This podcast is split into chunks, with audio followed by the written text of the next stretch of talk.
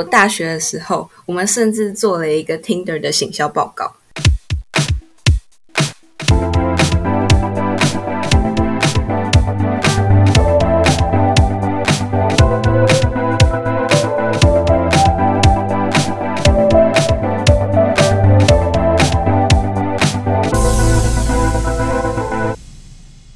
大家好，我是 Cammy，我是 Harper，欢迎收听《城市俗为生活指南》的第十五集。我们今天城市俗邀请到了首位来宾，那小听众朋友都对他非常的熟悉，为什么？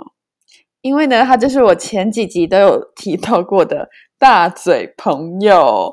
但是呢，因为我怕他真的会揍我，所以希望听众朋友呢就可以叫他泥巴。对，他是我的大学同学，也是我的人生导师，A K A 听的使用大师。我们欢迎泥巴。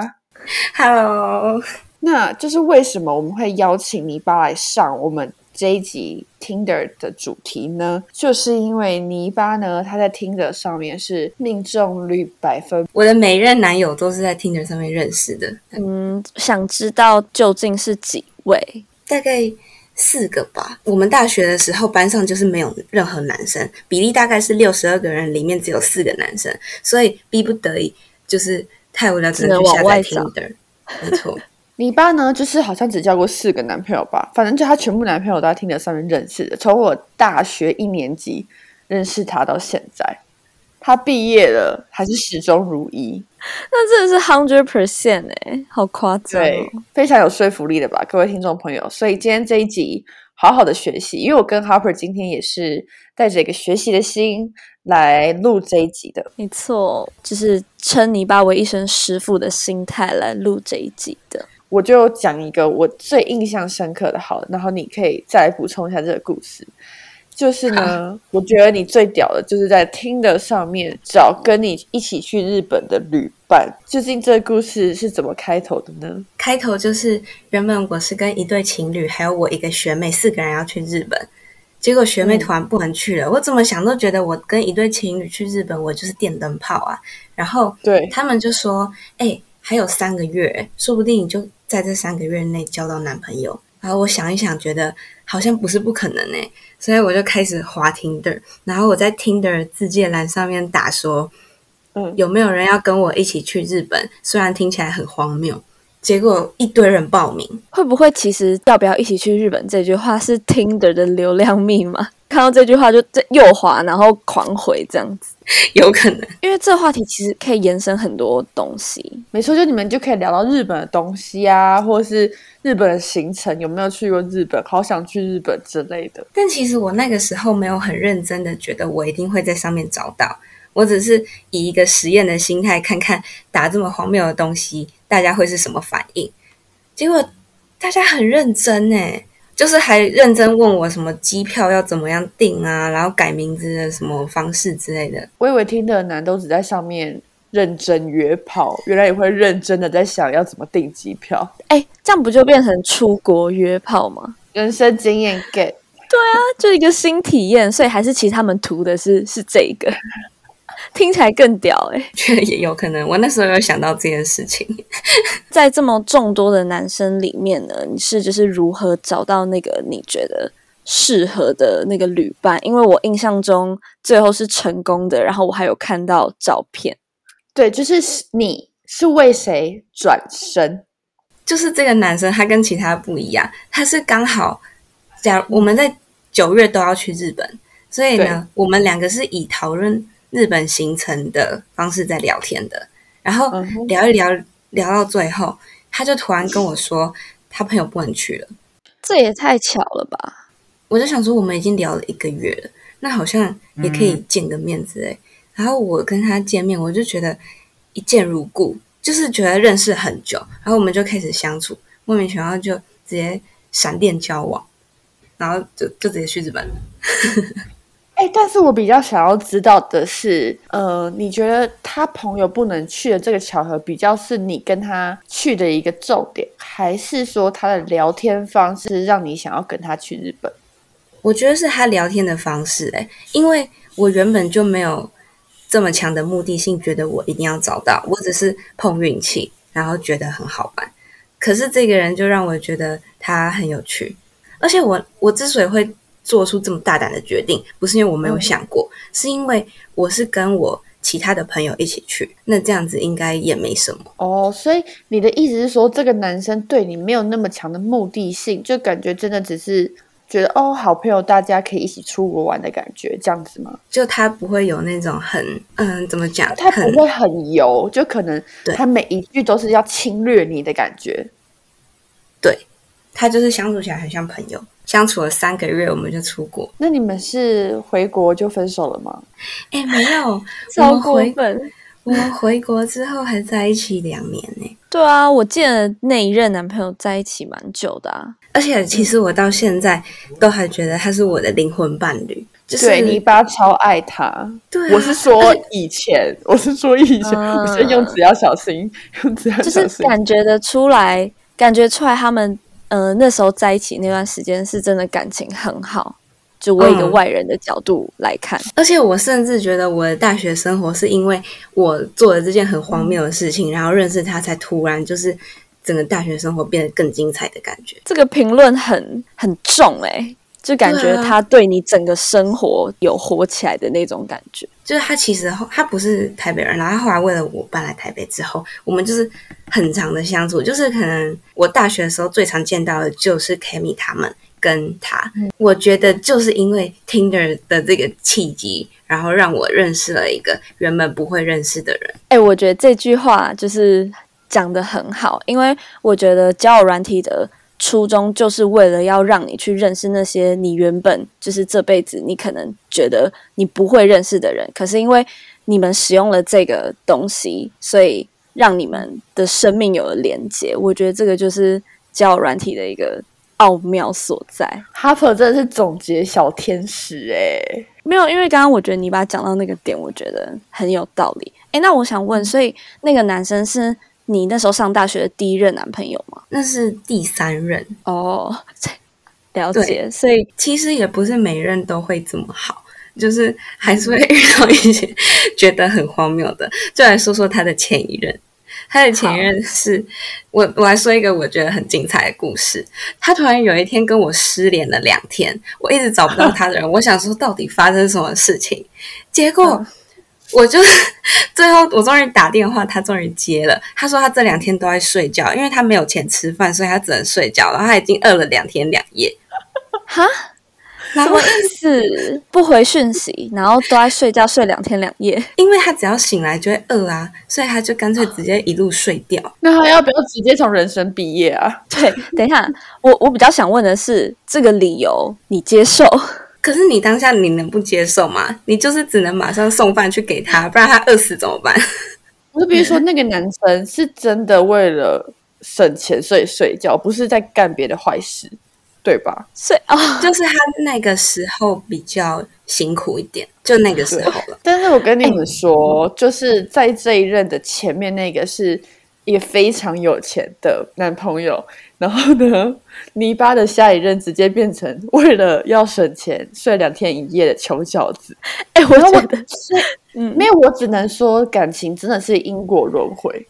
因为第一任就是那个男生花很多钱在泥巴身上，可是下一任呢是泥巴花了很多饭钱在这个男生身上，right？他对，而且第一任的那种夸张，甚至是我们去餐厅吃饭，然后我在犹豫要什么，你会发现最后我犹豫的东西就送来了，哦，太扯了直接全点，然后吃不完就算了。好，那我想问，那你跟第一任交往多久？大概八个月吧，八个月到一年，其实我有点记得没有很清楚。他会这么出手，这么阔气，是他自己赚来这些钱，还是是因为就是他家里本身有钱？他家里本身有钱，可是我觉得这也有可能是因为交往初期想要有那种大男人的感觉，很很阔气，哦所以就可是后期比较没有这么夸张。我讲一下，我觉得我听到很多就是我朋友在华听的故事，发现听的上面好像超爆多富二代，比假的就是真的就是比例有有一点点高的那一种。我现在赶快去好。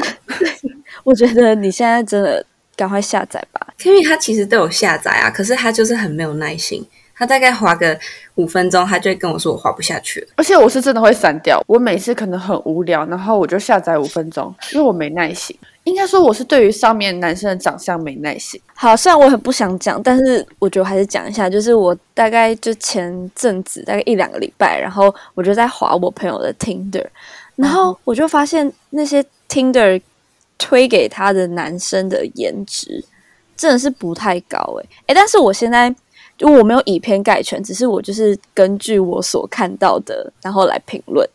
对，哎，我又在消毒了，超怕被骂。对，是小组大队，但是我觉得这边就是我们想要请问这个听得大师的一个问题：一直往左滑怎么办？大家应该都知道，如果你在听的上面一直往左滑，一直往左滑，你没有一直去跟配对对象聊天的话，其实听的就知道你在上面的的互动率是不高的，就不会一直推给你新的人。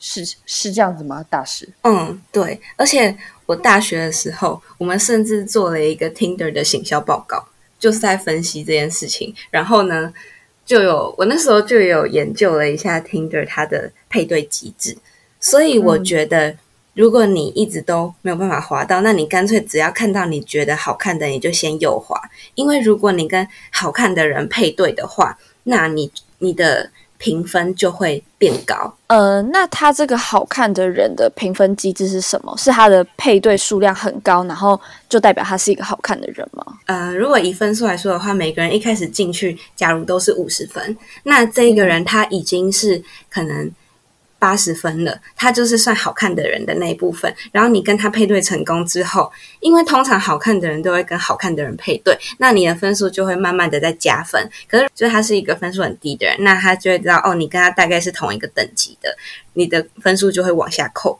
这样子说等级很等级这个用词不太好。但就是以分数来说是这样，但我觉得没关系。我觉得交友软体本身就是一个用外表来筛选的一个 app 啊，所以这也是我不喜欢交友软体的一个原因。是因为虽然我是一个外貌协会，但说真的，很多人都不太会拍照。有时候我在真实世界上面认识到的人，其实我觉得他本人真的还不错啊，就是加上他的行为谈吐。可是他在 Instagram 上面是，如果我只是看到，我会没有兴趣。但我觉得，就照片是死的，但是你认你看到本人的话，可能他会有他的个人特质或者是一些个性上的魅力，所以就会特别的加分。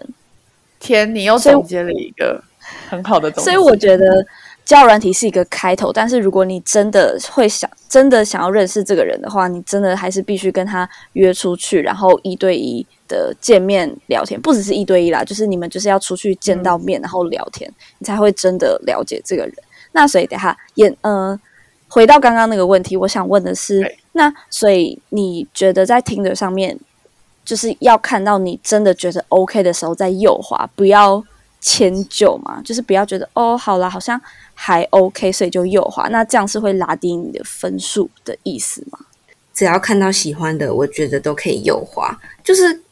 跟人跟人跟人相处，就是看顺眼就好。他有你有可能不是看他的长相，有可能他拍了他房间某一个角落，你觉得他是一个很有生活品味的人，那你也可以右滑。对，哦，就是就算他可能没有他本人的头像，你也可以右滑。嗯，因为我觉得上面就是自然的交朋友，可以不用这么的有目的性，因为你在现实生活中。跟一般人交朋友也不会觉得哦，他就是帅，我才一定要跟他交朋友。嗯嗯嗯，我觉得真的就是一个感觉问题，就像做很多事情，不管是交男朋友还是做别的事情一样。呃，你一开始不要带有一个结果论或是目的性，有时候事情就会 船到桥头自然直的这样的一个感觉。对哦，我觉得没有目的性这个很重要，诶，就是因为有目的性的话，就很容易会有得失心，然后上面人就会觉得我才跟你聊没多久，你就一直在在乎我是不是没回你还是什么，就是你一定会不小心透露出你太喜欢这个人，或者是怎么样给人压力。对，就是晕船仔。嗯，没错，晕船互助协会这边请。没有啦，我 我不是晕船仔，我只会对帅哥晕而已。知道就好。所以我的意思是说，比如说你在现实世界的标准是七七十 percent，那你在听的华人的时候，是不是要降到五十 percent？这样你才可以配对到越来越多的人。我觉得每个人不一样，因为就是我会很认真的审视每一张照片。假如他前面照片脸是 OK 的哦，就我后面突然放一个那种什么炫富方向盘照，我就会直接划掉。然后还有那种什么拍手表，就是听着上面都会有这种照片。想说，那你想表达什么？你很 rich 吗？好，那我们回到刚刚泥巴的爱情故事，在经历过日本旅伴跟穷小子故事之后，你还有什么在听的上面的恋爱故事可以跟大家分享？我觉得我每一段时期玩 Tinder 的心态都不太一样，像大学就是大学可能很大一大二的时候，那时候时间太多，很闲。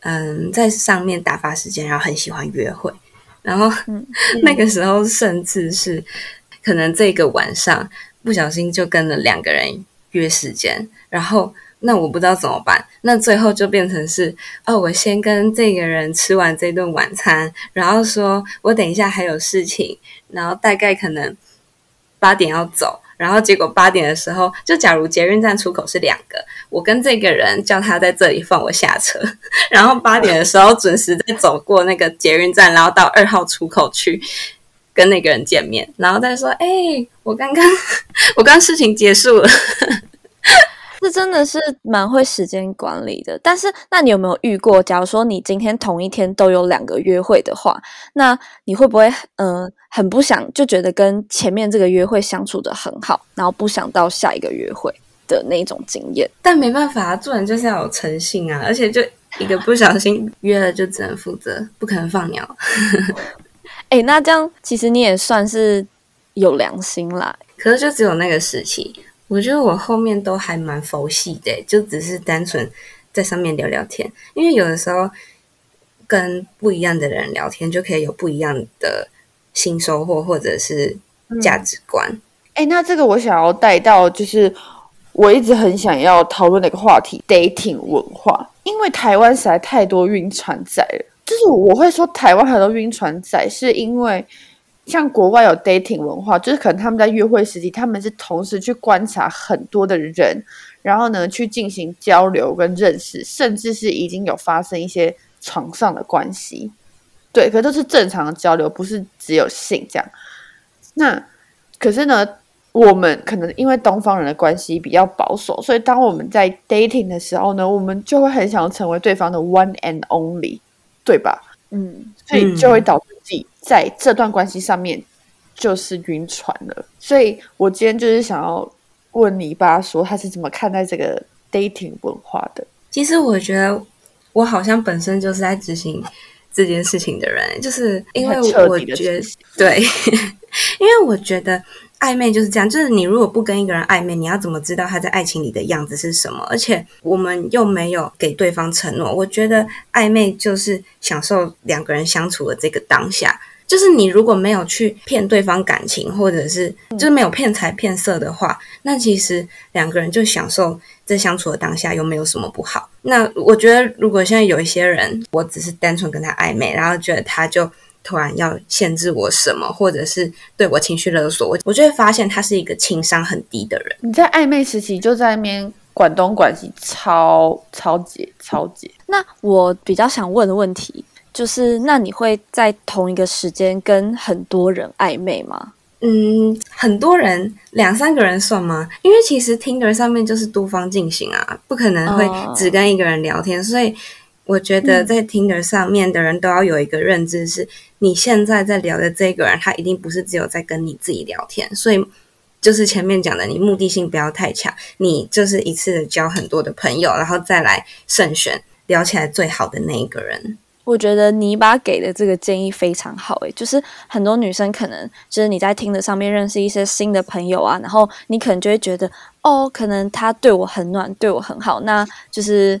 你可能就会觉得你自己是那个 one and only，可是我真的觉得，就是在使呃使用较软体的各位女性朋友们，或者是男性朋友，你们都要知道，呃，大家就是上去交朋友的，所以你真的呃，就像刚刚你爸讲，目的性不要太强，得失心不要太重。哎，那我还想问一个问题，就是如果当你今天你可能呃一次可能跟呃，听着上面的蛮多男生同时在聊天，然后可能有点小暧昧的时候，然后当对方想要跟你确认关系的时候，对，你会怎么去解决这件事情？因为我发现很多人在暧昧这一段时期的时候，都会卡在确认关系这一关。呃，可能你们也确实在暧昧，然后聊天可能也确实聊得不错，可是当男生又想要跟你进一步确认关系的时候，你又会退缩。那当这个时候，嗯，你通常都是怎么拒绝的？我觉得我会很明确的，就是让他知道我我现在就只是好好的在跟他相处，享受这个约会的感觉而已。可是就是我不会因为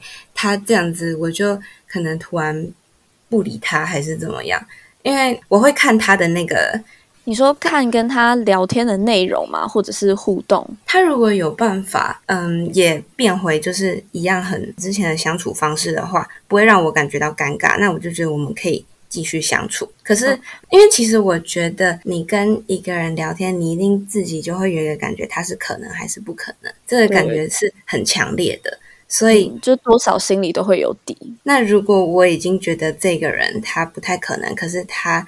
真的还是跟我告白，我还是会很果断的消失，因为我也不希望我骗他的感情。呃，所以你通常的解决方式就是，呃，把话说清楚，就是告诉他说可能还是不可能。然后如果跟他说了不可能之后，你又觉得你们之间的关系没有像以前这么的相处起来这么舒服的话，你就是会整个人直接消失，这样吗？对，我会用时间冲淡一切。哎，可是我比较想要知道的是，你要如何让男生觉得说你只是想要正常相处，就可能真的有点小暧昧，然后可是你还在观察这个人，你要如何去拿捏那个暧昧的尺度？因为我觉得有些女生不太会去拿捏，然后或者是我觉得女生都会有一种心态，就是天生有一些母性，所以我们就会觉得说我们不想伤害人，可是我们又想继续跟这个男生聊天，是想要继续相处看看，然后可是。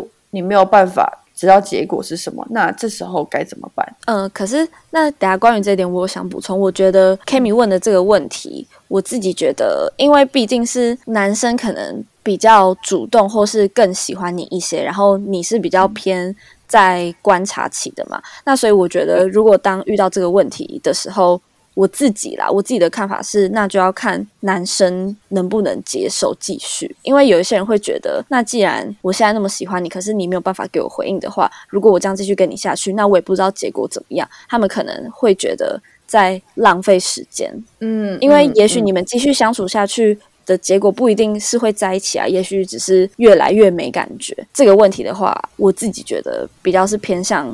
男生可能要做出一个决定，就是因为这其实就很看每一个人他自己对于爱情的价值观。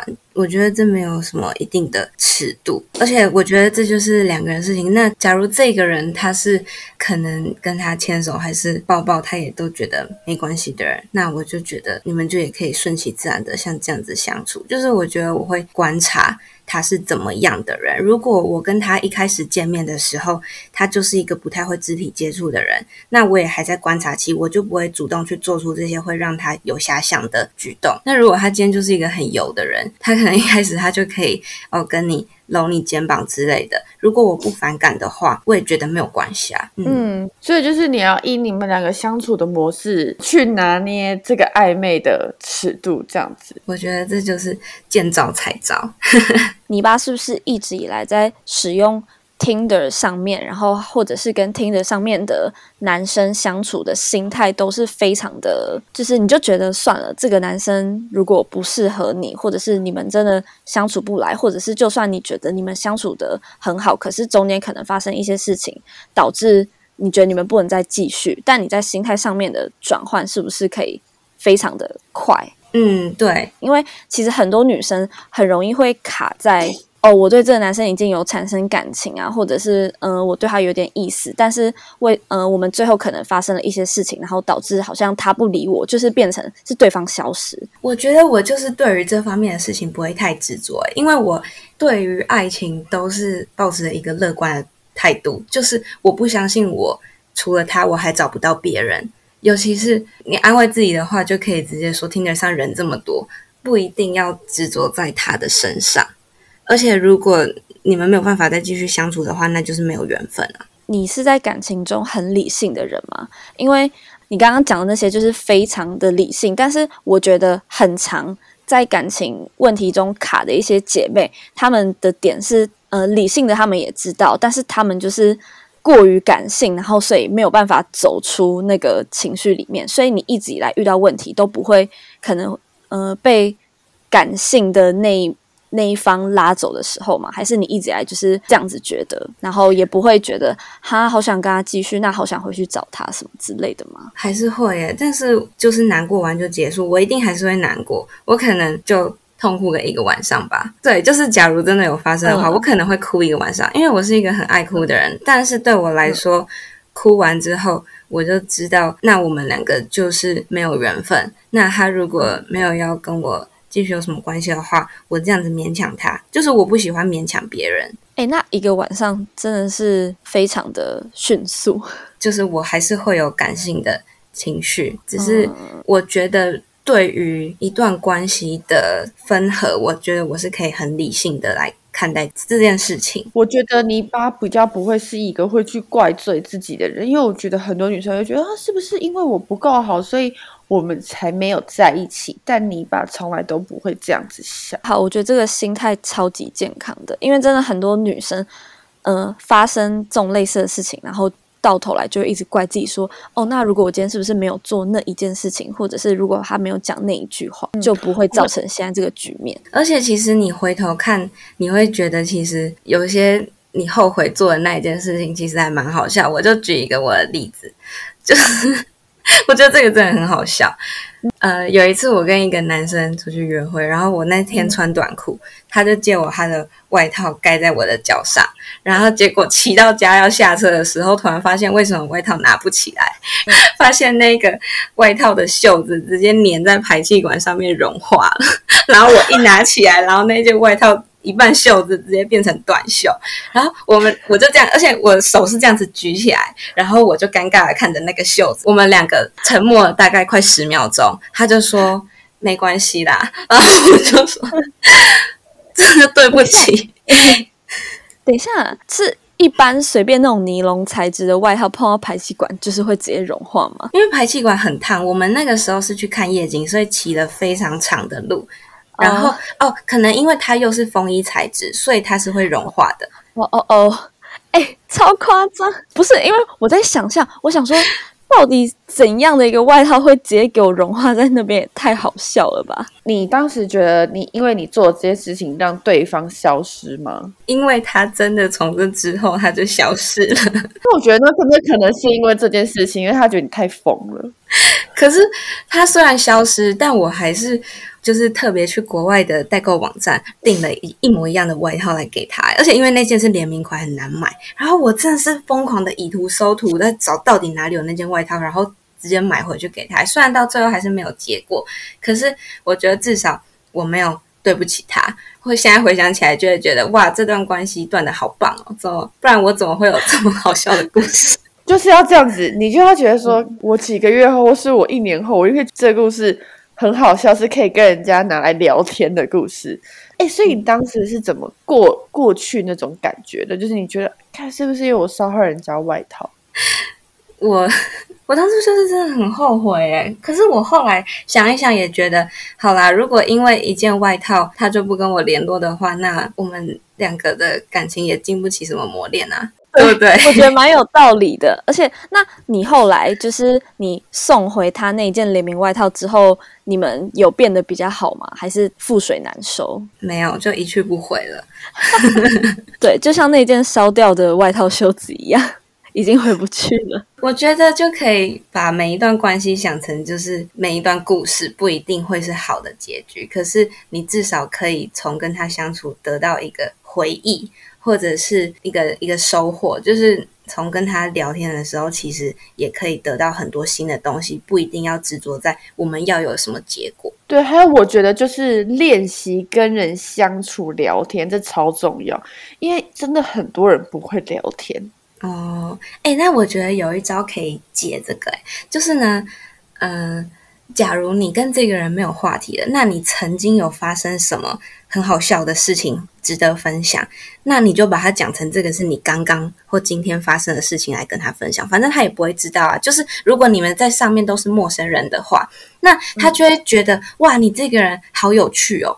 就是你怎么会这么好笑？但其实这个是你很久以前发生过的事，人不可能每天都会一直发生好笑的事情啊。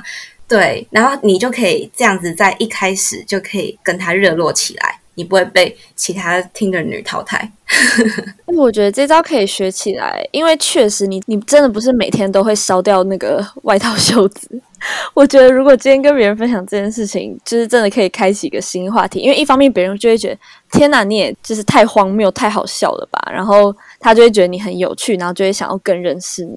我觉得这真的是一个好方法，把自己日常生活值得分享的小事先记着，然后就有一个聊天清单了。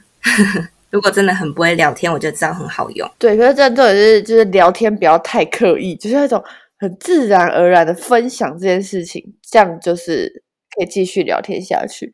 哎，然后 Harper，你知道你把我在 Tinder 上面氪金吗？你是说买 Tinder Go 吗？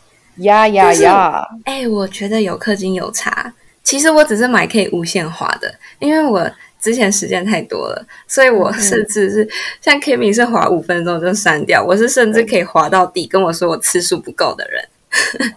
我从来没有次数不够过。哦，真的假的？我就很认真的买的那个在滑，我觉得真的有差诶。是配对到的人吗？还是？对，我觉得，我觉得就是你有更。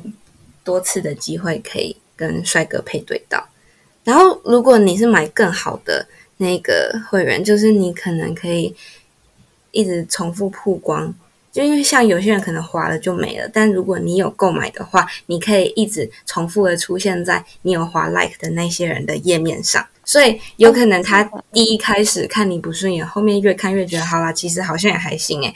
就真的有可能会右滑，因为我就有发生这种事。我哦，这样还不错哎。那这样子，如果要重复曝光花，多少钱？这其实我不知道哎，因为我觉得女生在上面就是有性别红利哦。所以你觉得女生在听的上面是比较吃香的吗？你可以用很高标准的在滑，但男生不一定可以做这种事情，因为男生的比例比较少啊。可是我一直觉得。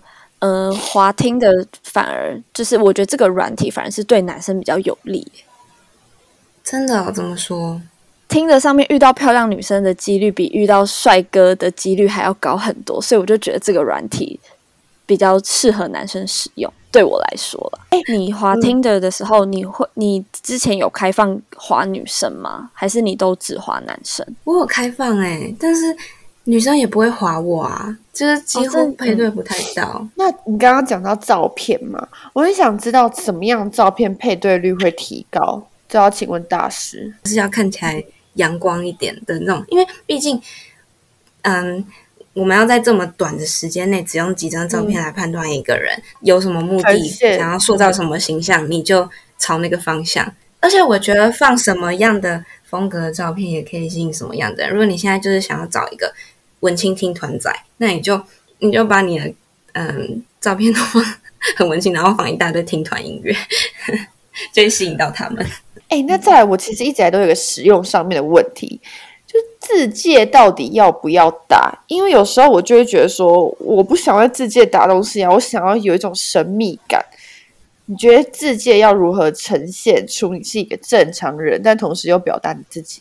问我不准哎，因为我之前有放过字界，但是我不喜欢每一个人都用同样的开头来跟我聊天，聊到最后我会觉得很无聊，完全不想聊，所以我甚就是我到最后是都不放任何的文字，我都用照片还有音乐而已。你刚刚说很多人都有同样的话题来问你是什么意思？你是说用字界来开启话题吗？嗯，他们一定会用字界来开启话题。像我之前就放过，哦，我最近真的很喜欢吃什么东西，就可能最近很喜欢吃火锅这种类似的话，然后就每个人都在跟你聊火锅，你聊到后面就觉得我真的不想再听到这个词了。是好，那我觉得另外一种方式是你在自介打说哦，我是谁，我想要在这边跟大家交朋友啊，然后欢迎与我交流。你觉得这样就算是一个正常版的自介？我怎么觉得听起来好官腔哦？哎，可是 对不对？很难拿捏，甚至有些男生是会打 too much，他以为他在写作文。对，有一些会打超级长，根本不会看完。所以关于字界这一点的讨论，就是依大家的个性嘛。啊，好没有一个结论哦。但是如果我自己我看到男生他是打一个冷笑话当字节，但是他没有给答案，我会很想知道。然后我就会这样干脆右滑，然后就是要知道那个答案。哎，我也是，或者是有时候可能在字节上面，然后看到有男生就是打那种。很好笑的冷笑话，就是明明烂到爆，可是你就是觉得哦超好笑，他一定超幽默，我绝对会右滑。我觉得女生都喜欢幽默的男生，嗯，真的，我觉得幽默感真的很重要。可是我不知道为什么我对于放梗图的还好哎，但反而是直接打冷笑话就比较吸引我。梗图我也超还好，梗图我自己看就好啊。冷笑话我就是要看那种我没有看过，然后又就是烂到笑的那种。对，就会很吸引我。我我觉得有一个问题是大家一直在讨论的，就是交友软体真的有真爱吗？你觉得呢？虽然在你身上有印有验证了这件事情，只是我觉得现在大家女生都会觉得交友软体上面男男生都心怀不轨，或是只想约炮。我觉得一定还是会有真爱诶。我觉得唯一的方法就是要张大眼睛，花时间相处。反正就只要想着你又没有要骗对方钱还是感情，那你就相处暧昧看看，又不会怎么样。因为其实现实生活还是会有很多人被骗的团团转啊。你就是。要懂得分辨，我觉得时间就可以，嗯，很看清一个人，因为他不可能可以装的太久哦。还有就是结论就是真的不能太有目的性，因为你只要一开始就觉得你很想要得到这个人的时候，你很难以客观的角度来观察这个人，你就会觉得他今天做了什么事情，你会忍不住帮他找借口。你是说你现在吗？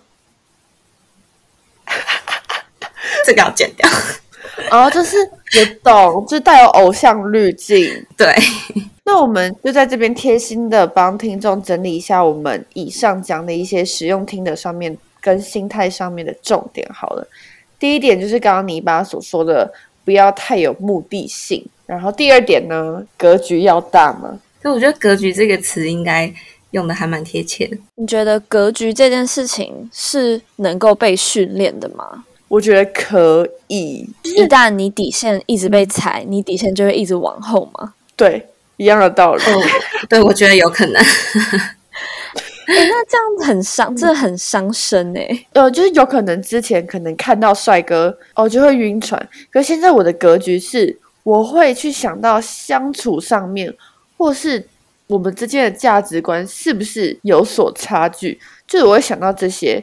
加上我说的格局是指说这个得失心，就算他今天对我做了牵手或者是暧昧的话语，我都可以一笑置之，是可以这样讲吗？就是我都可以不会那么的走心。嗯，我觉得这不是一种绝望，我觉得这是经验的累积，然后让你长大了，就是你更知道要怎么样看人，还有用正常的心态来面对失去这件事情。